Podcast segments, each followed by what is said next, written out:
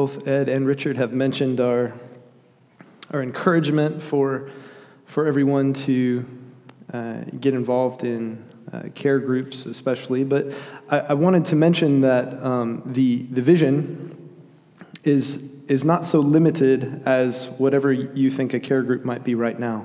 But we'd, we'd like for you to be thinking about what, what that might look for you to connect with other members of Lake Morton. And I just wanted to mention something because it hit me this morning that um, uh, the hope is that our relationships would be such that if, if you're missing here on, on Sunday morning, or even if you're missing from, from my life over the course of the week, that I would notice. And I wanted to mention that I noticed this morning that Chuck Straubel's not here because he is so faithful to pray with those of us who preach. Um, and something like that is creating a connection that, um, that makes it meaningful for, uh, for Chuck to be a part of, of our fellowship. And when he's gone, I miss him. And uh, that's our hope. So talk amongst yourselves about that. Okay, so now for the apology. I had a good run. I went through the last two or three sermons as advertised. I sent Elizabeth a text with a title, a text, and an outline, and on Sunday, I preached that text. I admit it, I got a little overconfident this week, and if you can believe it, we will only be addressing the first bullet point in your outline today. Don't worry, I'm sure it will still be something of a fire hose of information. Um, so at least that part's consistent, right? Um, but in any case, I'm going to keep the title as it is. No need for any part one, part two silliness, um, like I've done before. I'm going to give you guys a completely different title next time uh, as we move on to the second half of this longer passage. But today, it's just Colossians 3 12 through 14. I have a friend named Ben who is something of an expert on habit formation. I can remember when he taught me that we, we often try to establish habits with grand gestures, like New Year's resolutions, right? But he explained the best way to establish a new habit is by beginning with something so manageable that it seems almost insignificant. Take, for example, the habit of flossing your teeth. If you don't floss and you want to, even for no other reason but to get the dentist off your back, anyway, if you want to take up flossing, the best approach is not to commit to flossing your teeth every day.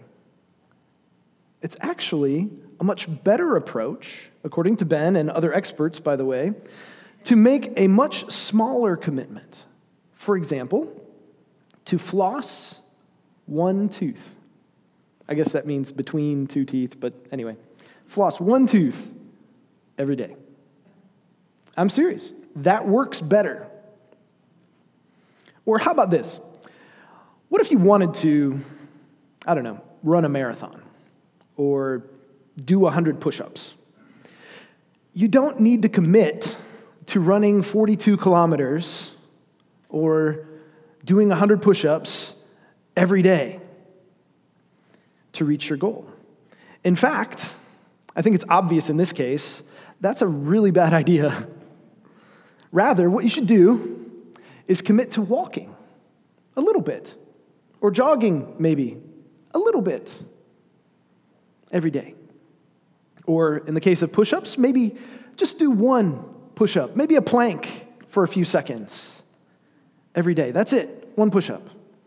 I'm not saying that you'll reach your goal if you follow this advice. That's not the point. But it's more likely that you will reach your goal by following this advice. Why? Well, the problem is with trying to take on a fully formed habit all at once, it becomes really easy to miss a day. And that day becomes two days, and two becomes three, and so on. But if you set the bar really low, you have no excuse not to floss that one tooth. Your habit seems really manageable, it's sustainable, and it's more likely to stick. And since you're already in place to fly, floss that one tooth, you might as well do the rest also. That tip's for free. But there's another principle of habit forming. I think I heard it from Ben as well, that applies specifically to chapter 3 of Colossians. This time, it deals with getting rid of bad habits and acquiring new ones. You see, when we try to qu- quit an unproductive pattern of behavior, the tendency is to focus wholly on stopping something. I mean, with good intentions, we can fixate on the negative aspect. Let's say we want to, Arthur, stop picking our nose, right? I don't know why you would want to quit, but let's just say, Arthur, are you listening? So we commit, I'm not going to pick my nose. Don't do it, don't do it, don't do it, we say to ourselves. As a result, we spend most of our time thinking about what we're trying to give up. So much that it overwhelms us. And eventually we give in. Don't give in.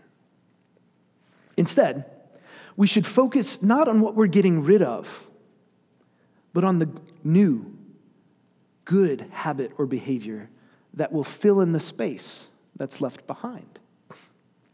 You see, trying to cut out a bad habit leaves something of a vacuum. And unless you fill that vacuum with something else, the easiest thing to do is to let the bad habit back in. Jesus said as much in Matthew chapter 12, starting in verse 43. When the unclean spirit has gone out of a person, it passes through waterless places seeking rest, but finds none. Then it says, I will return to my house from which I came. And when it comes, it finds the house empty, swept and put in order. Then it goes and brings with it seven other spirits more evil than itself, and they enter and dwell there. And the last state of that person is worse than the first. So also will it be with this evil generation. Okay, what does this have to do with Colossians chapter 3? Well, if you remember, last time we talked about verses 5 through 11, where Paul called the Colossians to put to death a collection of sinful behaviors. And today, we begin the next section discussing the positive characteristics we are to put on instead by members and representatives as of the kingdom of God. Can you see the wisdom in how Paul has organized his letter? There is a very practical logic behind this flow of thought, a logic that parallels the gospel itself. We can't merely turn from sin without at the same time turning to Christ. We can't peel off our old fleshly nature and not clothe ourselves in Christ likeness.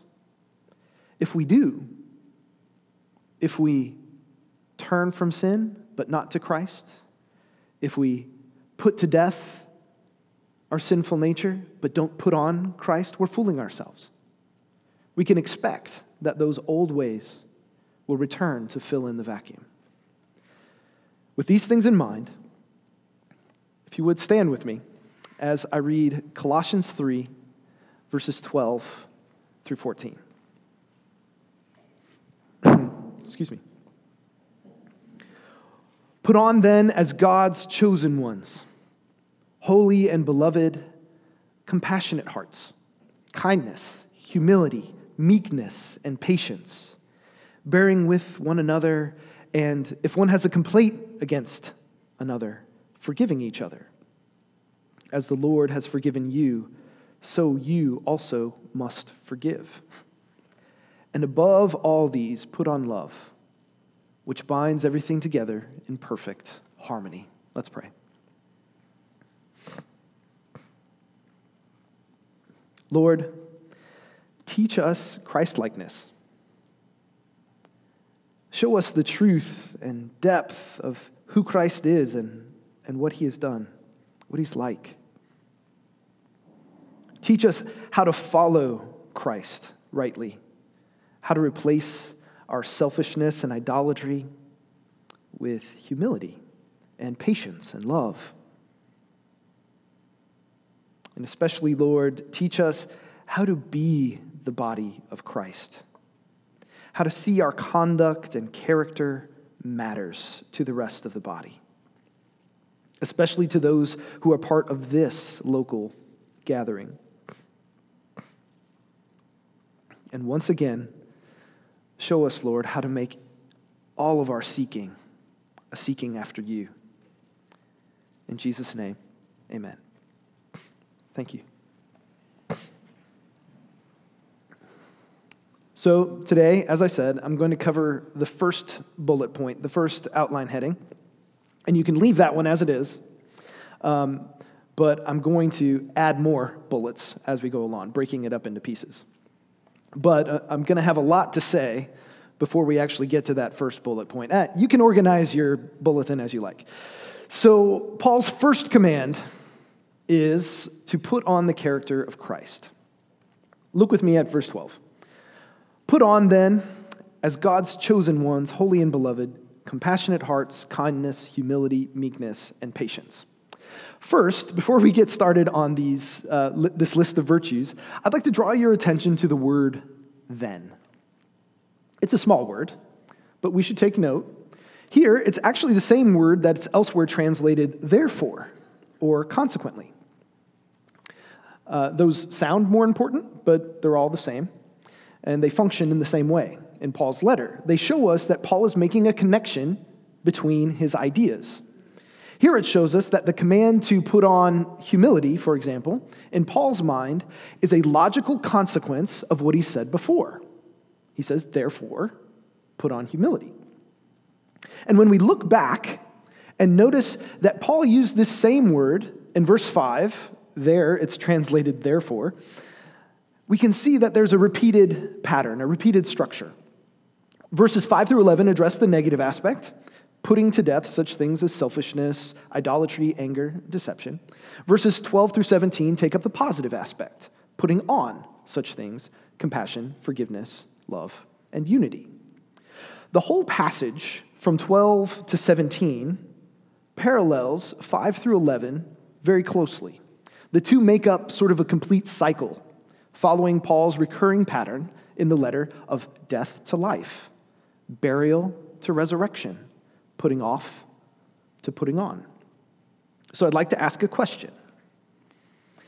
If I were to ask you, out of this whole passage, or even just this first verse, which ideas resonate with you the most deeply? I would expect, if you're like me, you would gravitate towards the list of virtues or the grander statement about love that's coming up. But I want to challenge us with this thought that perhaps the most lofty idea in this whole paragraph of deep theological truth and conviction is found in verse 12, primarily in three words chosen, holy, and beloved. It should catch our attention every time we hear it that God has chosen us.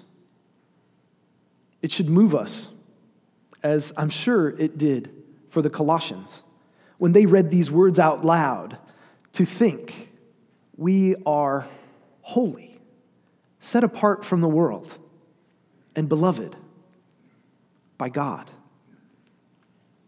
So, first, let's talk about what it means that Paul identifies the Colossians as the chosen ones of God. Along with holy and beloved, these are familiar terms to Paul. Even though Paul is writing in Greek and not Hebrew, it's hard to miss that he's applying language reserved for Israel throughout the Old Testament. Listen to Deuteronomy 7, verses 6 and 7, and see what you hear. For you are a people holy to the Lord your God. The Lord your God has chosen you to be a people for his treasured possession out of all the peoples who are on the face of the earth. It was not because you were more in number than any other people that the Lord set his love on you and chose you, for you were the fewest of all peoples. Now, while this is a grand statement for the Israelites, how remarkable is it that Paul is using such terms to address a gathering of Gentiles in a house church in Colossae? Yes, surprising. Until we remember that just one verse back, Paul wrote in verse 11, Here there is no Greek and Jew, circumcised and uncircumcised, barbarian, Scythian, slave, free, but Christ is all and in all. In fact, Paul has been throughout his letter dismissing distinctions between Jew and Gentile and emphatically imply, applying the gospel with all of its benefits to the Colossians. Let no one disqualify you, he says. The Father has qualified you to share in the inheritance of the saints in light. And saints there is again the word holy ones. This isn't the only time this chosen, holy, and beloved kind of expression is applied to the church. In Ephesians, Paul celebrates the same threefold blessing. Chapter 1, verses 4 and 5. He chose us in him before the foundation of the world, that we should be holy and blameless before him. In love, he predestined us for adoption to himself as sons through Jesus Christ, according to the purpose of his will. Consider also 2 Thessalonians 2, verse 13. But we ought also always to give thanks to God for you, brothers beloved by the Lord, because God chose you as the firstfruits to be saved through sanctification by the Spirit and belief in the truth. And their sanctification is again the word holy.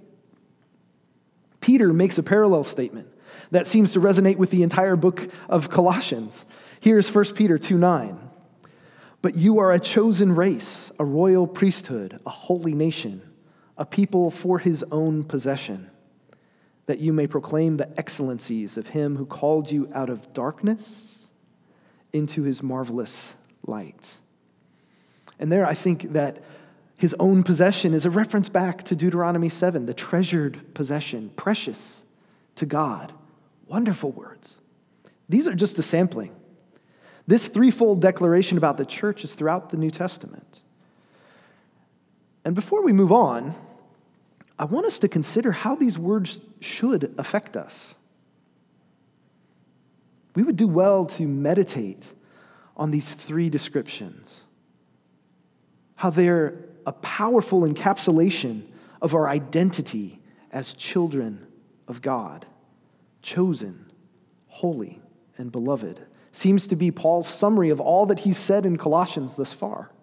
And furthermore, these truths should motivate, they should be a force of motivation behind our commitment to put on virtues and behaviors that he's about to, to list as worthy of the kingdom of God.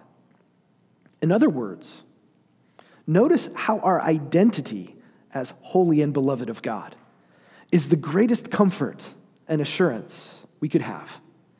But it also comes with responsibility. This is who you are. So, yes, celebrate it, but also live like it's true about you.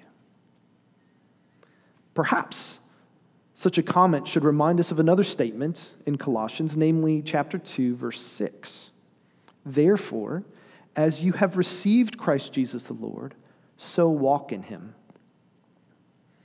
Many Bible scholars see Colossians 3 12 through 17 as the culmination of a section Paul began back in chapter 2, verse 6. And I tend to agree. We'll have to wait until next time to tie a bow on it. But in this whole passage, Paul is drawing a conclusion about what it means to walk according to the gospel we have received. And finally, notice how this language identifies the Colossians and us and all of God's people with Christ himself. After all, Jesus is the chosen one, the holy one, the beloved. The title Christ or Messiah meaning anointed, is essentially synonymous with chosen. Matthew 12 quotes Isaiah 42 concerning the Christ. Behold, my servant, whom I have chosen, my beloved, with whom my soul is well pleased. I will put my spirit upon him, and he will proclaim justice to the Gentiles.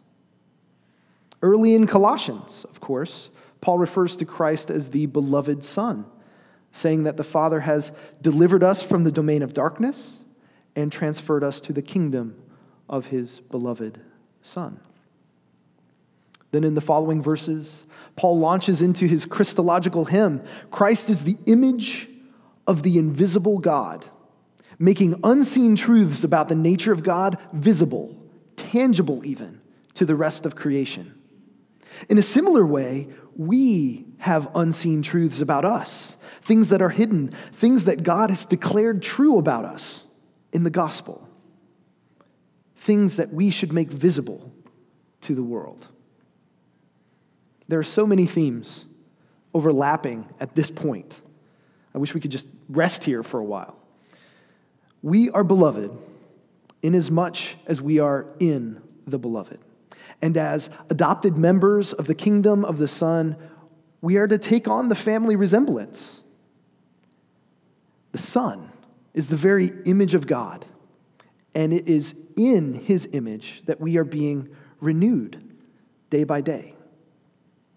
Quoting Peter again in 1 Peter 1 15 and 16, and he's sort of quoting or stating the theme of the entire book of Leviticus here. As he who called you is holy, you also be holy in all your conduct, since it is written, You shall be holy, for I am holy.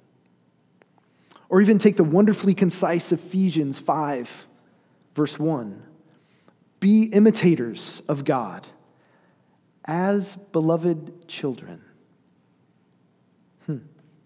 You may be wondering, how on earth is he going to get through the whole list of virtues if it's taken him this long to get through the introductory phrase, you understand now why I had to cut the sermon in two, right? You see, I think we just arrived at a key to the list. Paul's not shaking his finger at us and telling us, be good if you call yourself a Christian. It's much more than that. He's inviting us to put on the character of Christ He's inviting us to be imitators of the beloved Son. He's telling us to take the things that God has declared true about us in the gospel, that we are in Christ. Together, we are the body of Christ.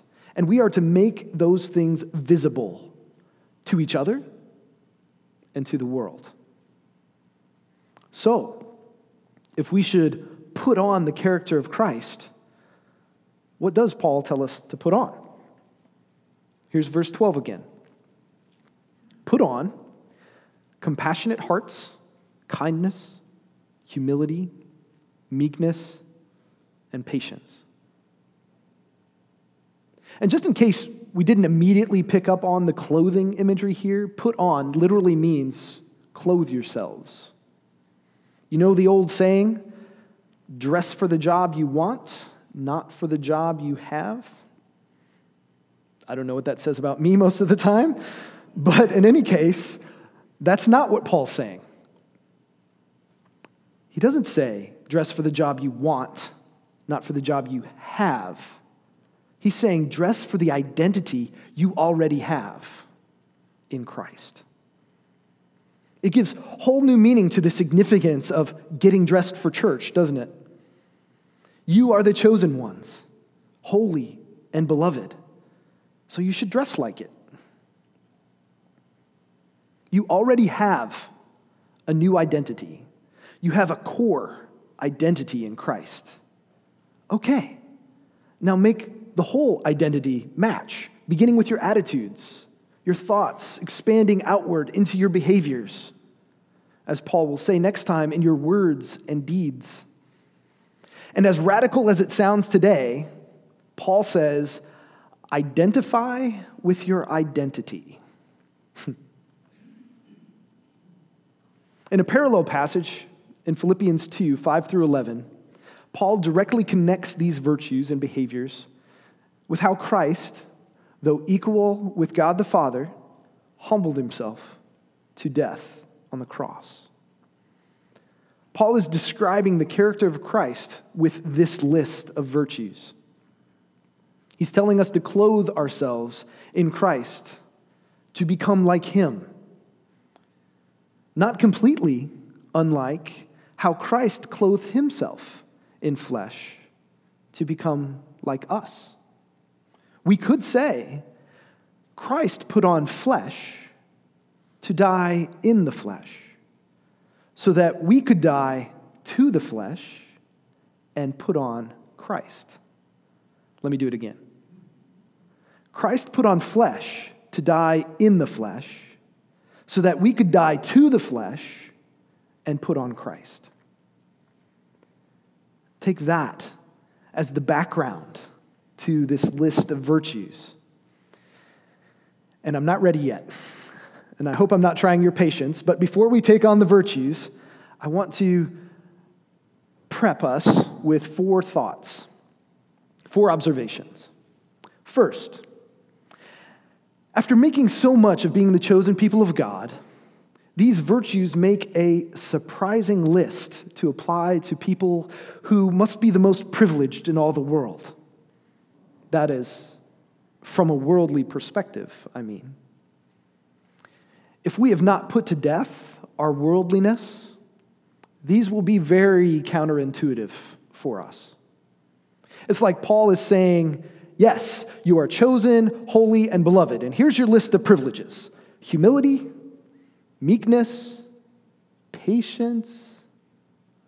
For sure, this should remind us of Jesus' list of Beatitudes in Matthew 5, verses 3 through 12. I'll just give you the, the highlights here. Blessed are the poor in spirit, those who mourn, the meek, those who hunger and thirst for righteousness, the merciful, the pure in heart, the peacemakers. It goes on, the, the persecuted. Now, now, Paul isn't quoting this, but the similarity is strong. Both lists point to what I've heard referred to as the upside down kingdom, meaning that the kingdom of the beloved Son flips the world's expectations on their head. God's chosen ones don't look down on others. They don't claw and scrape to get their own way. They don't demand their rights. Leave those things to the kingdoms of the world, but set your minds on the kingdom above. Second, these virtues are, as I've already mentioned, self evidently Christ like. All of these can and have been applied to Christ. And so when we read these, we should see them as Christ like standards. When Paul says, put on compassion, He's not talking about some generic compassion, but we should consider it the standard of compassion that's been set by Christ. Third, notice that these virtues are assumed to be normal for the church.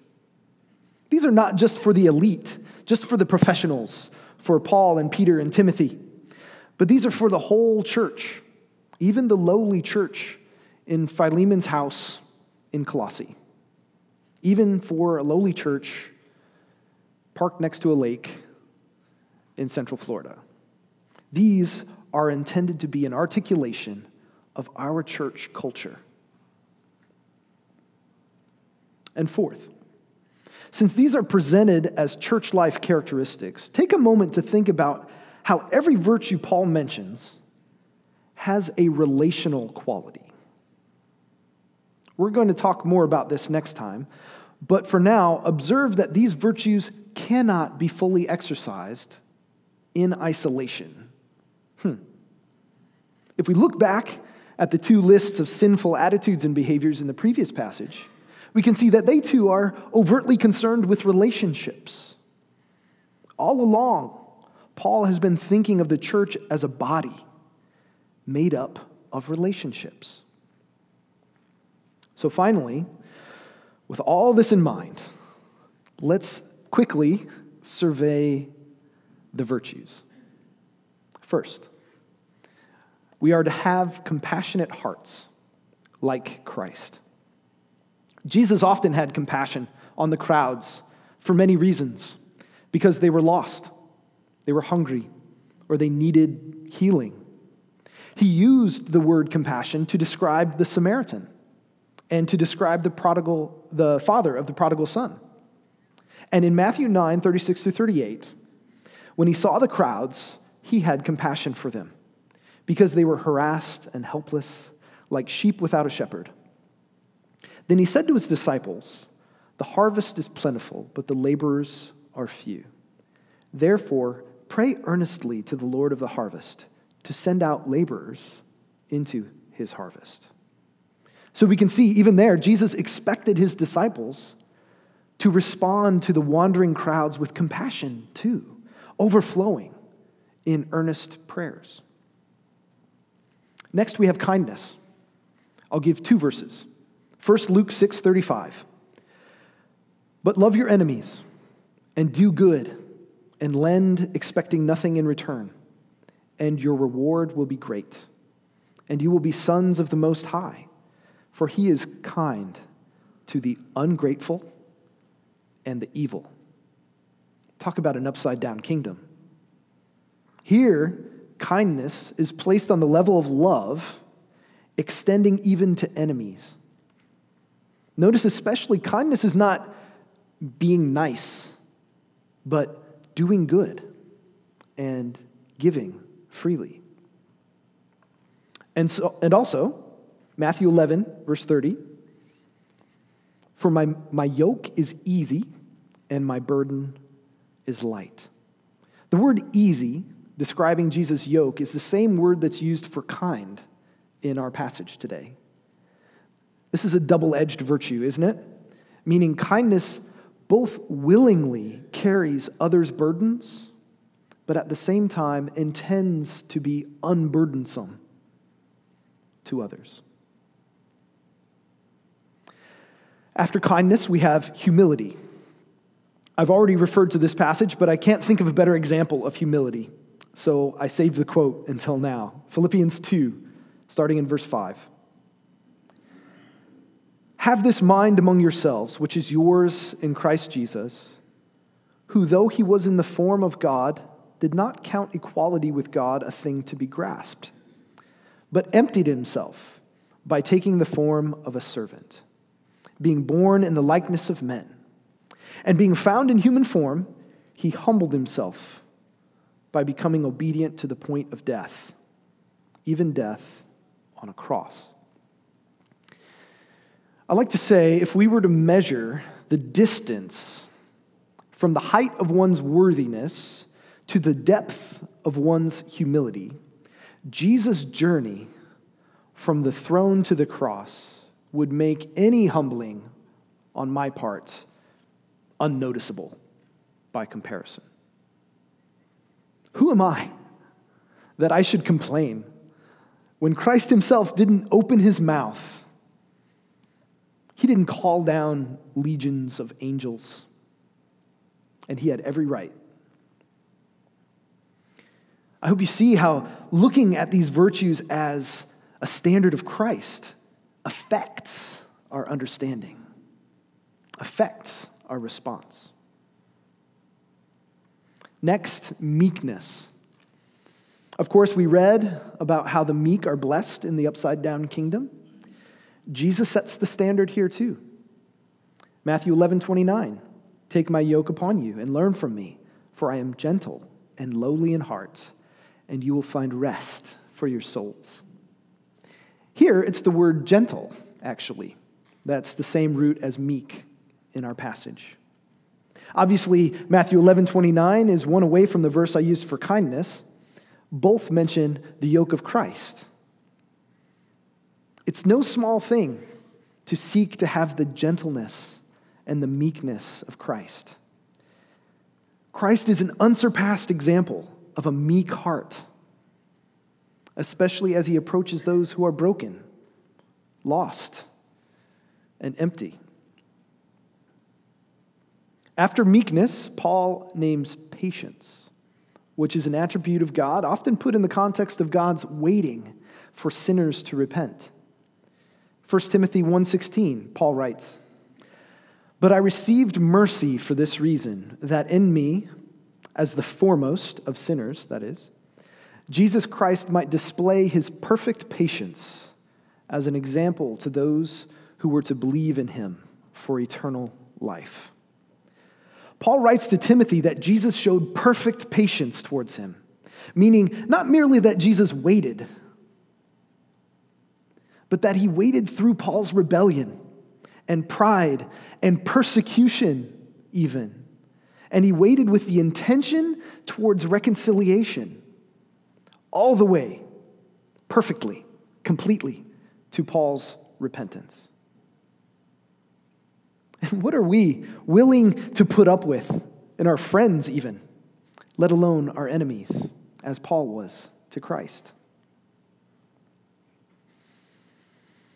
In articulating, especially patience in this way, I hope we can see that the next verse are in fact the fleshing out, pardon the pun, of what patience will look like in the life of the body. Paul says that our Christ likeness will be revealed through relationships. Look at verse 13. He says, Patience, bearing with one another and if one has a complaint against another, forgiving each other, as the Lord has forgiven you, so you also must forgive. I wouldn't be surprised if bearing with one another is an allusion to the image of the yoke again, like Jesus' yoke that is easy and light. Be kind and meek, easy and gentle in patience with one another. Let your kindness be a celebration of how precious the kindness of Christ is to you. Now, you don't have to load all of that onto the yoke that you're helping someone else carry, but you can enjoy it. Remember, you're not paying Christ back. Let me say that again. You can't pay Christ back, but you can pay Christ's kindness forward, even just for the joy of it. You see, patience is a virtue, as they say, but patience in isolation, without the burdens of sharing life with other impatient people, is incomplete, is imperfect. And so Paul makes the standard of the kingdom more explicit by showing patience applied to church life. He says, if you have put on patience, you will put up with one another and you will forgive one another. Part of the point of Paul's chapter 3, 12 through 14, and on through 17 is that we must be in close enough relationship with people to be in position to actually perform these things. And forgiveness. Remember how I said these things are both surprising and normal at the same time? Well, in our more fleshly moments, I think we can agree that forgiveness feels like the furthest thing from normal. And in response, like good Christians, we could have something of a mathematical approach to forgiveness. And we could read this verse mathematically that if God has forgiven us, how simply reasonable is it that we forgive others? Easy, right? Wrong. Instead, we should reflect on how wonderful it is that God has forgiven us. Us, of all people. That is fuel for our forgiveness. The more certainly we can say with Paul that we are among the foremost of sinners, the more willingly, even eagerly, we will extend forgiveness to others. I've been considering getting in the habit of referring to these characteristics as one another virtues or habits of one another. I don't know, haven't worked it out yet. They're all intended to be two way attitudes and behaviors in the church. I bear with you, you bear with me, we bear with one another. On the one hand, this means that the proper way to bear with one another and to forgive one another is obviously not by avoiding contact with one another to keep the peace, as tempting as that might be. We have to be involved in one another's lives. Keeping our relationships on the surface is not actually bearing anything. It's barely bearing the load of an occasional greeting, I suppose. So, bad news first. The fact that Paul mentions these is a good sign that anybody you spend very much time with is going to demand some bearing with and is going to require some forgiveness. In short, we are not Christ like yet, and we shouldn't expect others to be. Or Paul wouldn't have to give us these commands. He would just say, Believe the gospel. We're done. Speaking of the gospel, listen to the good news. What Paul is describing through these one another virtues is what makes the body of Christ work and grow and mature. That is assuming that our one anothering, ooh, I like that one, is wrapped up in the greatest of Christ like characteristics love above all. Verse 14. And above all these, put on love, which binds everything together in perfect harmony. Of course, we've arrived at love, which, apart from the gospel, is one of the most elusive of virtues to define. Still, if we were to create a picture in our minds of what the ideal human looks like, we could talk about things like intelligence, physique, personality, skill set, sense of humor, maybe. But here, Paul says that the ideal human is made complete by love. Or put negatively, no set of virtues is complete without love. Especially coming on the heels of Resurrection Sunday, this reminds me of Isaiah 53. The suffering servant had no special appearance. Christ didn't have any physical attributes that are even worth mentioning in the scriptures. But what is clear is that he had love like no other, and that he showed love like no other. And so, as we contemplate our being clothed in Christ, let us especially consider how we might be wrapped up in love, holding all our other virtues together under the mantle of love, especially using Christ like love as the standard of measure for our humility and compassion and kindness. I would imagine also that there are plenty of characteristics, qualities that I possess, that frankly are incompatible with the love of Christ. Hmm.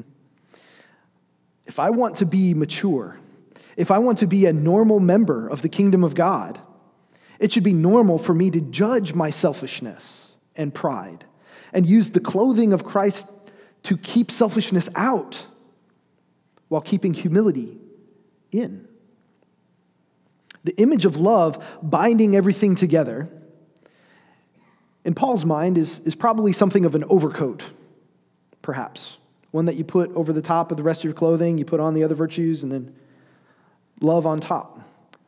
But, as silly as it sounds, the image that comes to my mind is actually a spacesuit. You heard me. A spacesuit. If you think of all of the mechanisms and elements functioning in a spacesuit, if you have all that stuff on, but you don't have the outer, outermost part that holds it all together, seals it off, you won't survive. None of those other functions and elements will be of much good to you or anyone else for that matter, if you don't have the outermost part, holding it all together. Love is like that. Love is a spacesuit. It holds the, the rest of the Christian life together as one thing. It keeps you and the rest of your virtues from freezing or suffocating. Love is the virtue that sustains patience. Love fills up forgiveness. And it's not just any love, not generic love, not love as you define it. It's love exemplified in the person of Christ. John 15, 12 through 13. This is my commandment that you love one another as, as I have loved you. And greater love has no one than this that someone lay down his life for his friends. Put on the character of Christ. Let that Christ likeness be revealed in your relationships and come close enough to people to show Christ to them. And let the love of Christ be your standard. Let's pray.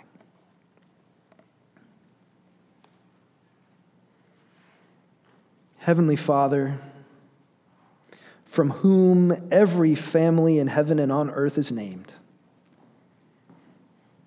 I bow before you that according to the riches of your glory, you may grant us to be strengthened by the power through your Spirit in our inner being.